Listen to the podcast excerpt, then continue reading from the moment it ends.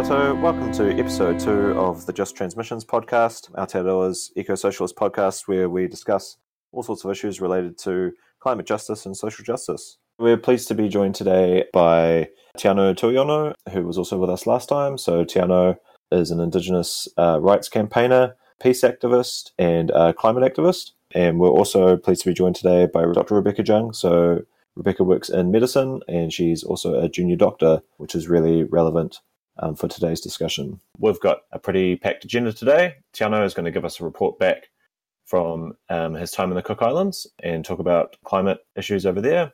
And then we're going to have a discussion around industrial relations issues in New Zealand. So um, there's been a whole bunch of stuff happening over the last year or so, um, particularly since the since the last government was formed or the, the newest government was formed. And then we've got some lighthearted stuff to finish off. Okay, so for this first section, uh, we've got Teanau is going to give a report back from his recent trip to the Cook Islands. Kia ora, Teanau. Kia ora, kia ora, Paul. Kia ora, everybody. Um, yeah, so you're in the Cook Islands recently um, doing some climate work, is that right? Yeah, I was I was working with a with an NGO which looks at supporting um, Indigenous leadership in the area of conservation. Um, so they wanted me to go over there to, to sort of give some advice, if you like, and to get kind of Indigenous knowledge or uh, Indigenous people's lens over the kind of uh, environmental work that was happening at the Cook Islands, that, uh, which is still happening in the Cook Islands, particularly around the Marae Moana, which is the marine protected area, which came into came into uh, through legislation in the Cook Islands a couple of years back. Awesome. So they're looking at trying to, you know, put some real flesh onto that piece of legislation. Great, great. So what was the um, organisation that you were doing the work for? Uh, Nia Tero, um, just over there with, with those guys. Um, yeah, and they're interested in, in how how they could support uh, Indigenous people's um, conservation and, and environmental guardianship of their of their natural environment. Could you tell us a bit more about the protected area? Um, so it's, it's, quite a big one, I understand, isn't it? So the Marae Moana is a multi-use marine protected area created in with the Parliament of the Cook Islands. Mm-hmm. Um, it's the largest multi-use marine protected area in the world. Um, at the time of its passage, it covers Cook Islands' entire inclusive economic zone, so around around or over 1.9 million square kilometers. Massive. It's it's about you know recognizing um, connection that the Cook Islanders have with uh, with with the Moana, and it's about uh, you know re- reaffirming those links with with you know with our, our with our tupuna and of course with Tangaroa. He's he's kind of like the one of the main symbols for the Cook Islands as well, and so it's really important to actually uh, you know look at look at guardianship and you know all those things which help us identify as Pacifica people uh, the good thing was I got to I got to hang out with Kevin Iro. Uh, for those of you that are rugby league fans, he played for played for New Zealand. He was in the Kiwis, um, but he's also Cook Islander, but he's also an environmentalist. He proposed the idea in 2010. Pretty, he's the spokesperson spokesperson for it. Uh, it's re- it was really good to see him operate, going around and talking to uh, talking with all the different groups in in the Cook Islands, trying to bring them together to bring this whole idea to life. And so uh, he'd been doing that since around 2010, and having that come into fruition in 2017 is just great. Um, and, and there's been uh, quite a few political changes more recently, hasn't there? Uh, the Pacific is always, always, uh, always political. Um, you know, one of the one of the, the, one of the areas of discussion which are happening, particularly around with Marae Moana, is around mineral seabed um, mining. Uh, some companies want to do some exploration on on uh, manganese nodules. So what manganese nodules? They're made up of a whole lot of rare metals and minerals, so like cobalt. So these are the metals that you need in uh, you know electric vehicles, iPhones, and that kind of thing.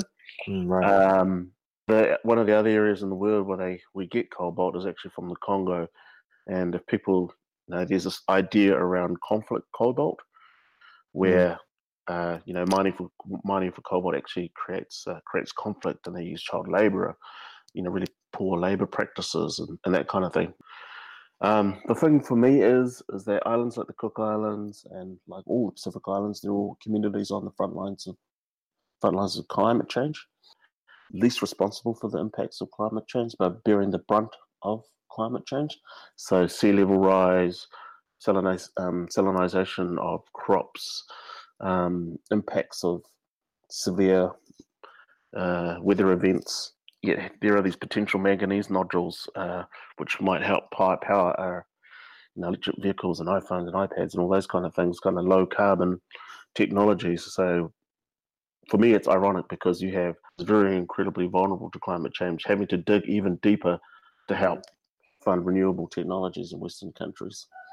Um, there's mm, another yes. there's a biodiversity aspect to it as well. I mean, people don't really know uh, what is actually at that depth, the depth that they want to drill down on. So that's actually those for those of us that are conservation minded, environmentally minded, um, it's something that's really, really top of mind for a lot of people. Yeah, it's a great point, and and it seems like a quite a tricky situation, isn't it? And we need to, I guess, you know, in, in countries like New Zealand, we need to keep that in mind when we're, you know, purchasing our goods and things like that. Yeah, I mean, small uh, Pacific Island nations are really susceptible to economic forces. So, mm.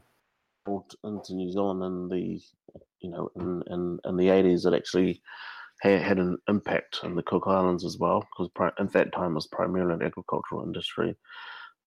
But with uh, with you know neoliberalism, all of a sudden the bananas that we would have grown to then sell overseas were a lot cheaper to buy from other countries. So all of a sudden that that economy just kind of tanked, and so it had to transform pretty much overnight. Uh, and which is why uh, the Cook Islands is heavily reliant on heavily reliant on tourism. So on one hand, um, you have folks that are really mindful about environmental and climate change and all these other sorts of issues. And then you got the real, real dilemma of, well, we can't only just rely on tourism. We need to find another way to actually kind of float, if you like, economically. So, yeah.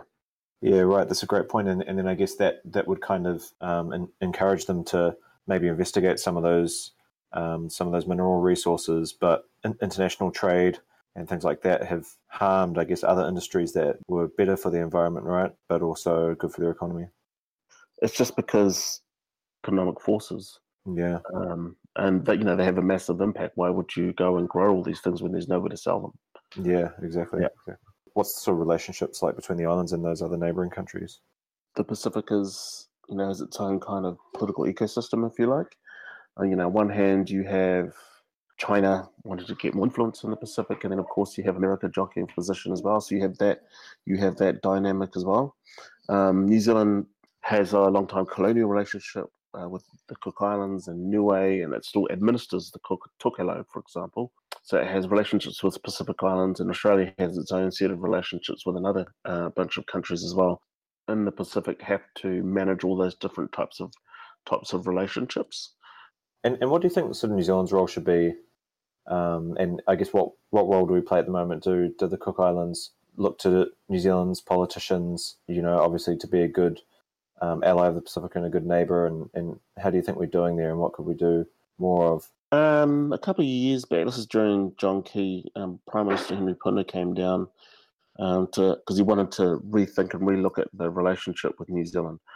So uh, you know, the Cook Islands has only been around for 50 years. Before that, it was just basically basically run run from New Zealand. So it, we have independence, but in free association with New Zealand.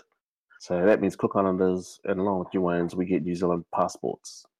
Um, but he wanted to rethink that relationship. Uh, I personally think that was a good idea because, you know, 50 years is a long time it's enough time to actually think, well, actually, what is working with this relationship? What could be done better?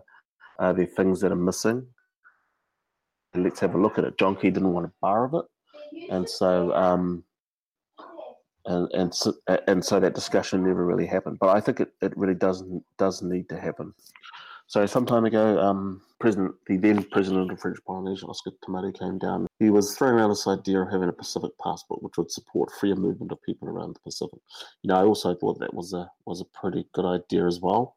And for me, it's because I place Aotearoa New Zealand in the Pacific geographically, historically, and I also think importantly politically as well. And so, if we take that perspective, then we need to not see the islands as just another bunch of countries, but as as close allies, but also uh, countries that we have a very close relationship with. You know, in these times of climate change, it is it is very important to to remember that there are barriers for people from the islands like Te to actually come over here and migrate over here, even though they're basically right next door. And uh, particularly, particularly since Tuvalu is very, very vulnerable to climate change lots of food for thought there for New Zealand politicians, and um, with this new government, you know, under Jacinda Ardern and, and with with Winston Peters as our um, uh, Minister of Foreign Affairs, um, what what sort of relationship do you feel like they have with the islands, and you know, how have you been feeling about the messages that they've been sending so far? Um, I think it's important to understand these things within the context of the of the Pacific. Uh, I mean, it's very different different to New Zealand. Like when you're in the Pacific, you have Australia on one hand, and you've got like America and China sort of jockey position out there in the Pacific as well. And so when you look at, for example, Australia and their ins- insistence with the coal mining industry context, New Zealand looks very good. yeah, it's not too hard to look good when you've got Australia doing what it's doing. Um, so people are very hopeful, I guess. I don't know if people really, well, I know they don't really get into the details so much of whether what we're actually going to do is going to actually have an impact, but there is definitely a sense that things are moving in the right direction. Hmm, interesting. And and so, I mean, I, I know when we've talked before, um, you've talked about particular personalities, and, and you feel like Jacinda and and Winston Peters are quite well known over there, perhaps not or more, much more so than other politicians. Yeah, yeah, no, definitely. Um, you know, the, uh, you know, I'm, I kind of mix in these circles, and people talk about Jacinda Ardern, and they talk about Winston Peters, um, you know, mainly because of her high profile role and the things that she's been saying on the international stage, in particular about climate change. What do you think? Do you think the Greens have a role to play in, you know, being more vocal about climate related issues in the Pacific, and particularly the sort of detail that you're talking about before, and you know, to to sort of build relationships over there? Yeah, I think so. I mean, if any party's been banging the drum on this one, it has been the Greens for years and years and years. Um, and so I think in order to make sure that what is being said on the international stage has substance, that is something definitely that the Greens should be doing. Yeah, for sure. And I think even like raising some of those issues around trade and um, yeah, yeah. I mean, because you know, there's there's there's climate change on one hand and biodiversity and the environment. But then, you know, if you're on the from the perspective of a of a small island nation, you've also got to, to balance up those economics as well. So, um, if you're going to be serious about climate change, for example, you've got to lay that down as something that is that is foundational to all the other things that you have, and that's including trade. So, for me, the environment comes first before trade does.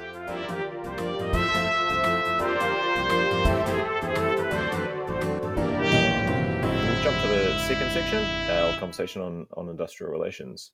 Um, I've, I've done a little bit of reading and a bit of research to pull together a list of a bunch of the strikes and, and things that happened last year. Um, so I just want to go over that briefly um, before we uh, jump into our discussion because there was really so much that happened. If you cast your mind back to the start of 2018, there was bus driver strikes, uh, train operator strikes in, in Auckland, um, cinema workers went on strike, um, some retail uh, retail workers went on strike. I think farmers and a few other companies. Um, then, of course, we had in July the big um, nationwide nurses strike. Um, so thirty thousand odd nurses um, there were affected. Uh, then staff at IRD and um, Ministry of uh, Business Innovation and Employment, so MB, they struck in July. We had ANZ National Bank staff strike.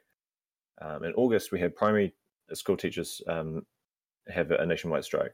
Uh, Ministry of Justice workers striking, tomato growers. Um, there was all sorts of stuff happening. Then later on in the year, um, secondary school teachers announced a plan to strike. So um, that I think is is starting early this year or, or, first term this year. Then there was also the furor around the New Zealand engineers um, almost striking just before Christmas. Now we are sort of in the midst of a, a junior doctor strike. So there's really just so much happening in the space, and so I think it's a it's a great topic um, to talk about and make sure um, that we can really have a robust discussion around it.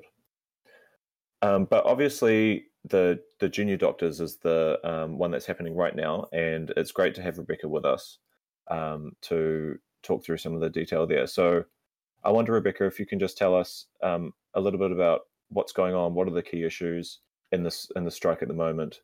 Oh, so uh, the way I look at it as a junior doctor who's a member of the RDA is there are kind of uh, two tracks of things happening. Uh, firstly, there is the junior doctors who have um, who campaigned really hard and managed to successfully get safer hours in their rostering um, from 2016. That contract, that MECA that was negotiated at the end of February. So there's that, the ongoing kind of campaign that junior doctors are running for safer hours. Um, at the back of that, there's the more complicated uh, issues that are going on around junior doctors unions that now exist and the way that the DHBs have been negotiating with them. I'm not sure if you guys have heard about the second doctors union that's late last year. Um, no, no, go ahead. What's what's that about? I, so they're called STONZ, so Specialty Trainees of New Zealand, and they're mostly made up of junior doctors, so ones that have been working as part of a, a training program usually, and their main complaint is that the uh, safer hours rostering uh, prevents them from getting the level and intensity of training that they need in order to progress with their training. I think um, it is mostly people in the more surgical uh, specialties that are taking part, and they've already negotiated a new MECA with the DHBs.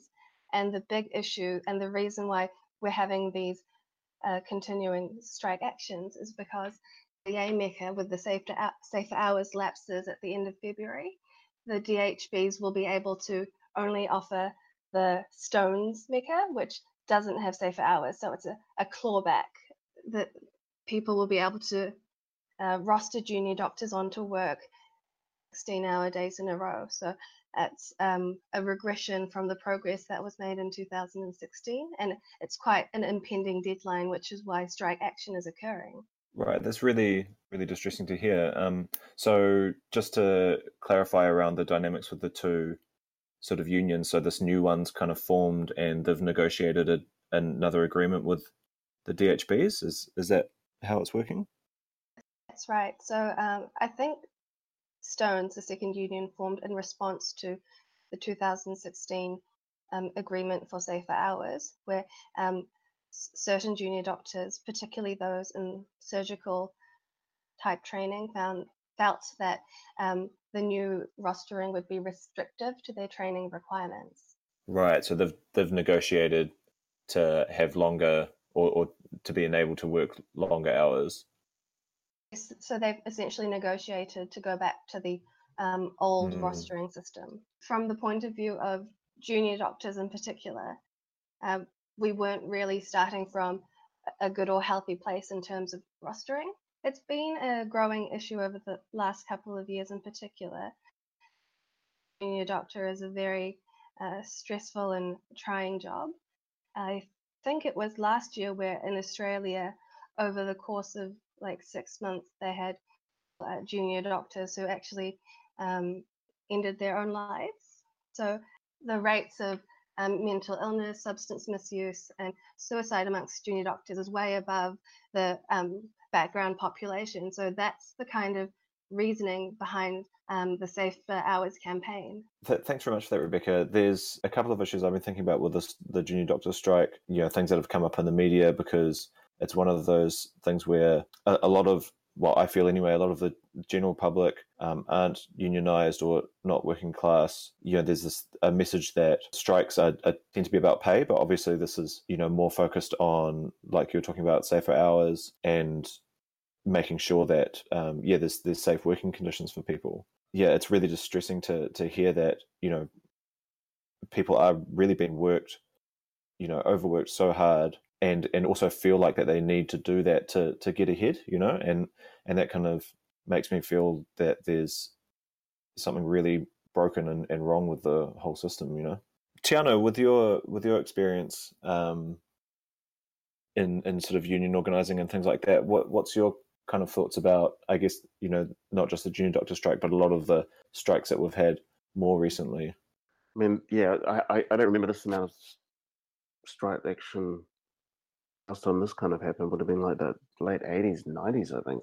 Mm, Just yeah. kind of think back, you know, it's been it's been a long time, and it sort of points to the points to see how, you know how how much wages and working conditions and all that kind of stuff have have really have really plummeted. And I, I think it I think it really does put the Labour Party in particular on, on notice as well that they need to actually come to the party on on this on these issues. Um, so I you know I would expect to see something, a couple of budgets from them. You know because if, if you know if a bank falls over, if the dairy industry has a has an emergency, then you know money magically falls from the skies. But when it's teachers, doctors, and nurses, and um, you know folks working in uh, in the retail industry and, and so on, you know it's it's really it's really hard to get them to move, and it shouldn't be that way.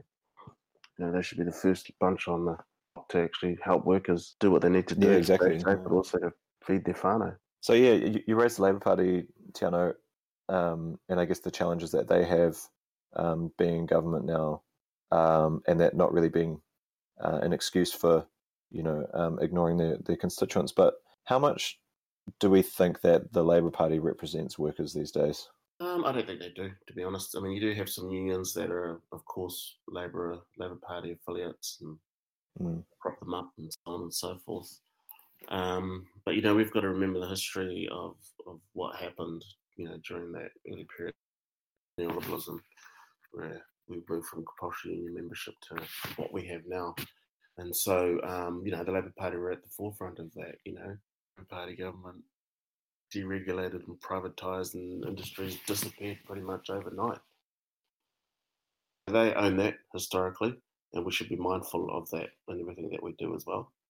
Mm. Um, and that's that's still the dominant narrative, you'd have to say, isn't it? Um, yeah, yeah, neoliberalism is still there. I mean, it, it failed. Trickle down economics doesn't work. We all know that. Real narratives on the horizon. You know, neo neoconservatism is is is rising. You just need to look at Brazil and of course Trump's America to see that the ideology, which is by the right now, is makes neoliberalism look like picnic down at the park. And it's it's a difficult sort of political um, proposition to deal with, isn't it? Because if if we, you know, um, divert attention to to fighting those um, ideas, um, then you know some would argue that that it, you know neo- neoliberalism is kind of is better, you know, um, and yes, so you know we ought to just uh, stick with it, but you know we also need to um, to change that significantly. Yeah. Speaking, I guess, mainly about the juniors doctor strike, but about the strike action that's been happening over the last year in general, I think um, a lot of the what the workers want can get lost in um, more political narratives around labor movements in general, and I think that makes it hard for people who don't have access to um, that sort of conversation to sympathize with something that will like in, gen- in movements that will in general benefit everyone. So maybe like this is a conversation we need to be having about make labor movements more um, relatable. Um, yeah, for sure. How how do you think like how would you tackle that problem? What would be the first thing that you'd do to um, yeah try and make those movements more relatable? Thinking about what's happening now with the junior doctors some of the most recent media coverage of the strikes, and there's a lot more about um, the conflicts that are going on with uh, different union organizations in, in, the country rather than about the reason safer hours are so important like like this is an absolute good that we're talking about rather than um, a conflict between two sides. Like it benefits the workers and it benefits patients and the healthcare system as a whole. So like looking at it as a industrial relations conflict rather than um, movement towards a common good is quite um, it takes a lot away from what the junior doctors had achieved and are trying to maintain Mm, good point. So, like those, um, so the internal politics of the of the situation. Like, um, I don't think the internal politics are relevant to most people who are mm. trying to learn a bit more about what's going on. But it's it's interesting to hear about the um, the challenges that um, the workers are facing, and I guess like the different views of of the different groups as to what's important um, mm. for those doctors. And there's just there's so much activity happening, and in in a way, you know, it's really um, it's it's great to see. You know, obviously, it's bad that workers are under so much pressure, but it's great to see that they're that they're organising and um, that there's so many strikes happening, and that they're willing to sort of say enough is enough. And and even under you know a Labour government, that's you know it, it, it doesn't change things just because the government changes. Um, they still need to to fight hard to get um, a, a, good result. Um, and like I was I was reading the the CTU put out a, a survey recently, um, and I think it just really kind of captures the the ongoing pressure that workers are under. But there was um, this the stat came out of it that said seventy percent of the respondents um, said that their incomes were not keeping up with cost of living, and uh, more than fifty five percent reported that their workloads gotten worse. So it just keeps happening that people can't. Uh, they're working harder, but going backwards. But but again, great to see that you know there is a movement, a you know a big movement building for this.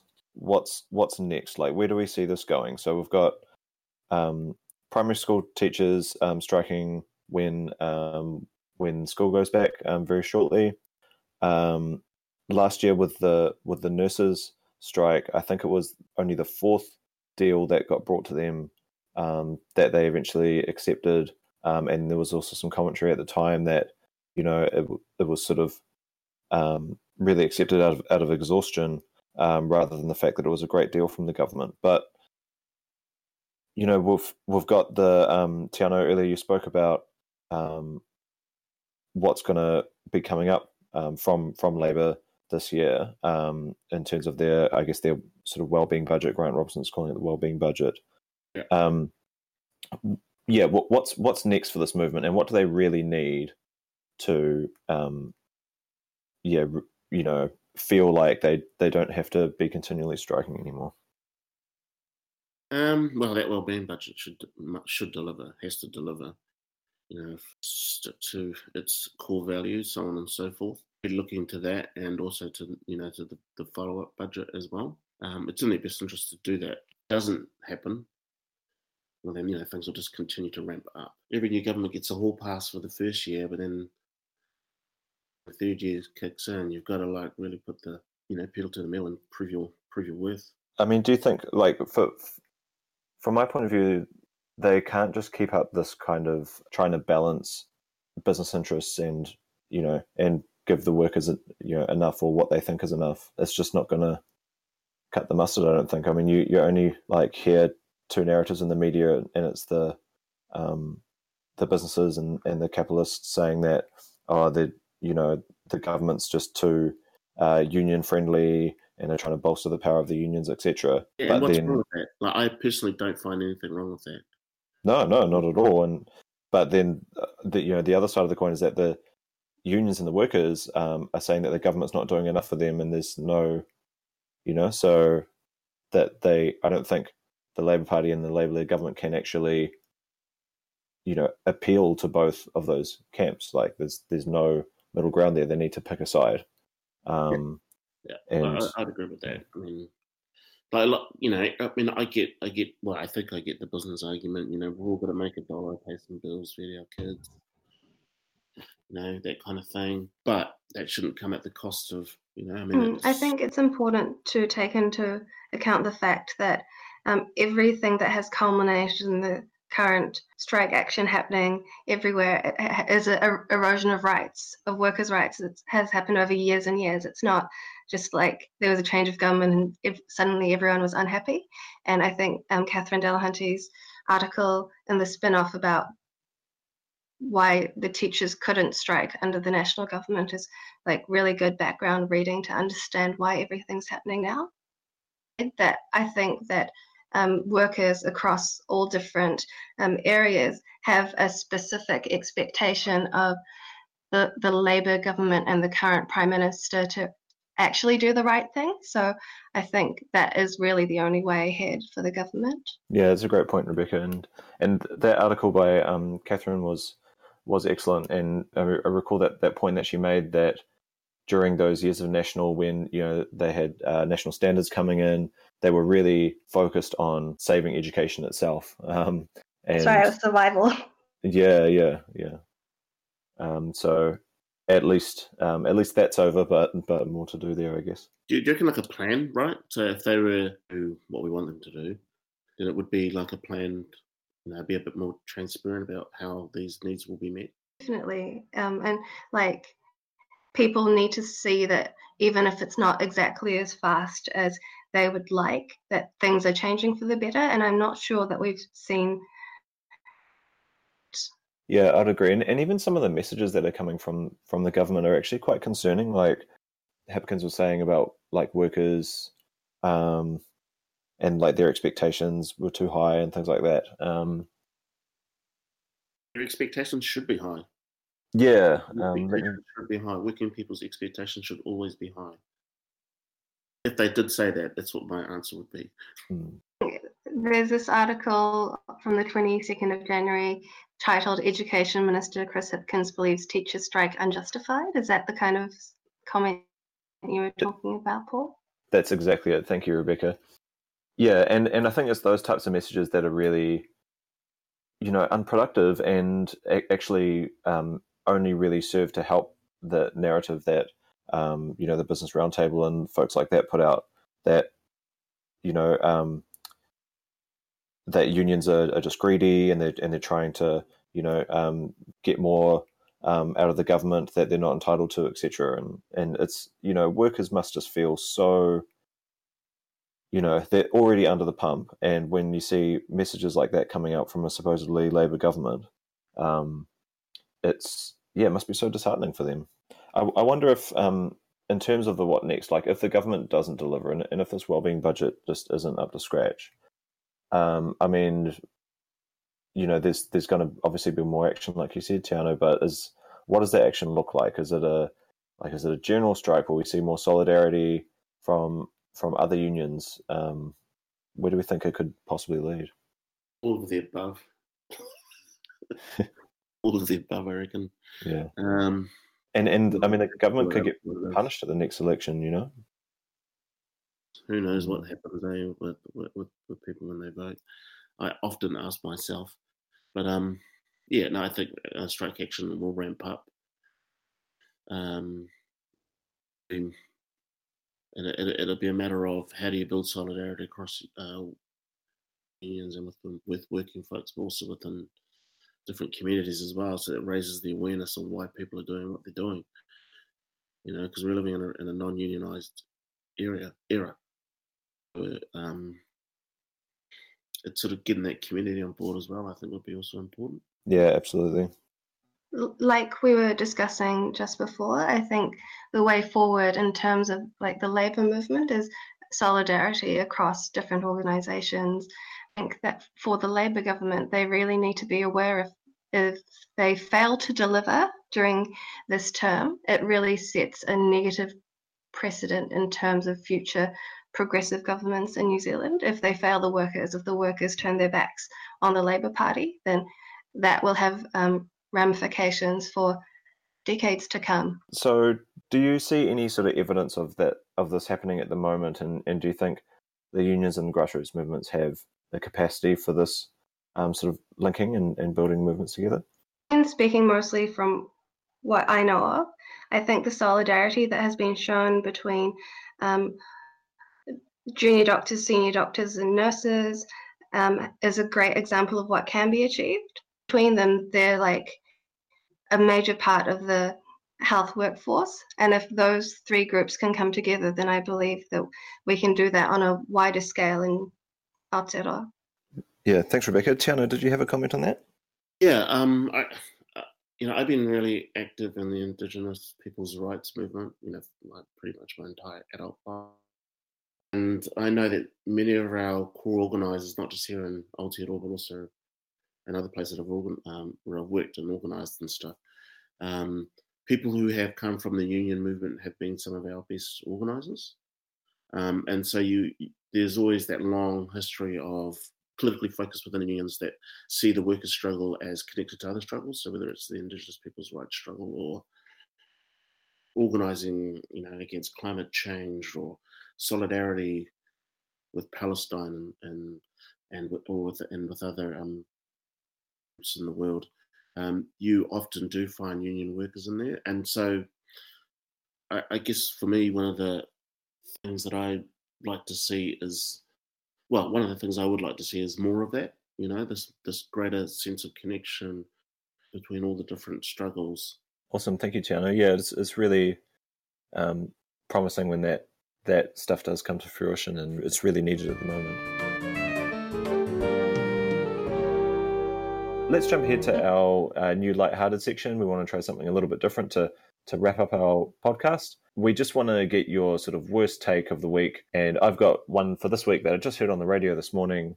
Our friend Vernon Tava, um, former Green Party candidate, and um, I think he's a member of the National Party now. I'm not sure he uh, was talking up the prospects of a new uh, centrist, um, what he called the a true Green Party, um, which could uh, have um, or for, form government potentially with with any party in New Zealand. Um, so obviously alluding to um, National as well as Labour. I just wanted to throw it out to both of you as to what you think about this. Clearly, Simon Bridges needs new friends. Is not getting any popular. He's still only the lonely and dancing on the stars um, so they need they need another kind of little proxy party to help propel them into parliament. So that's what I that's what I see when I read that particular move in the media at the moment.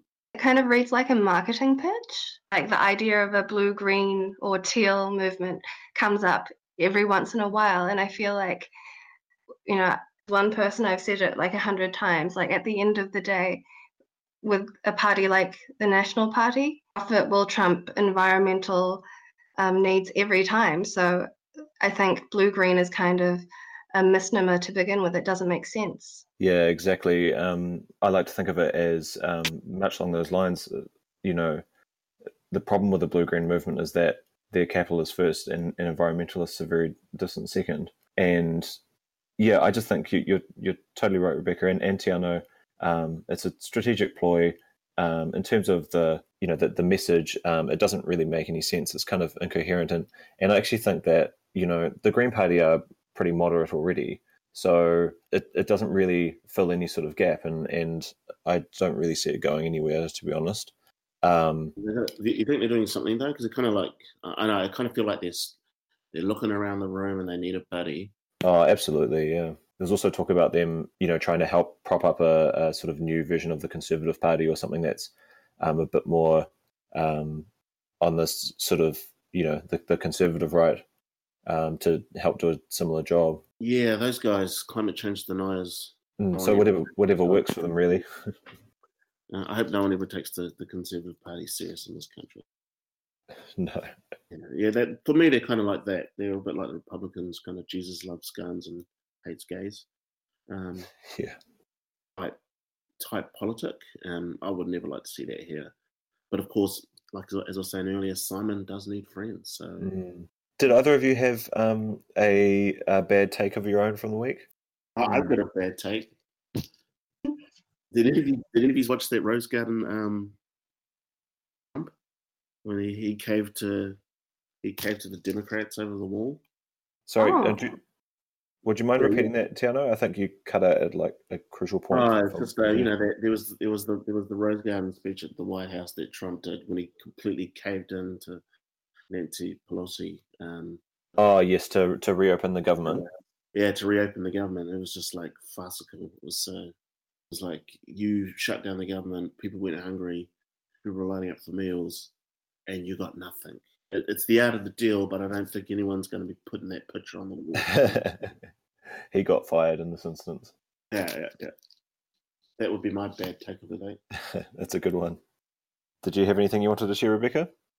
So um, I don't have a bad take, but I've got a notice. Uh, there's a rally for uh, a woman, the woman who was murdered in Flatbush by her partner um, about a month ago. So the rally is on this Wednesday from uh, 7 p.m. in Aotea Square. And I think it's really important that we show up in the same numbers that attended the candlelight vigils for Grace Millane because um, I do see that because this is a woman of color who was killed, it just hasn't been getting the same amount of media attention and high profile people speaking out about it as um, the other murders, despite the fact that they're equally tragic. So I think if people can take a moment to show solidarity against domestic violence in this instance as well as the first, it would be really great. So I hope to see you all there. Thank you, Rebekah. That's great. And that's um, Wednesday, the 30th of January. And sorry, what time was it again? 7 to 8 p.m. in Aotea Square. Awesome. Thank you for that. And yes, let's um, hope that there's a really big turnout there. Thank you very much, Rebekah um, and Teanau, for your thoughts. Um, thank you to our awesome crew, Gorian, um, for all the work that he does. Um, we'll see you next time, and solidarity with all of um, the workers, especially those that are striking at the moment very bravely. Kia ora. Right, ka kite. Ka kite.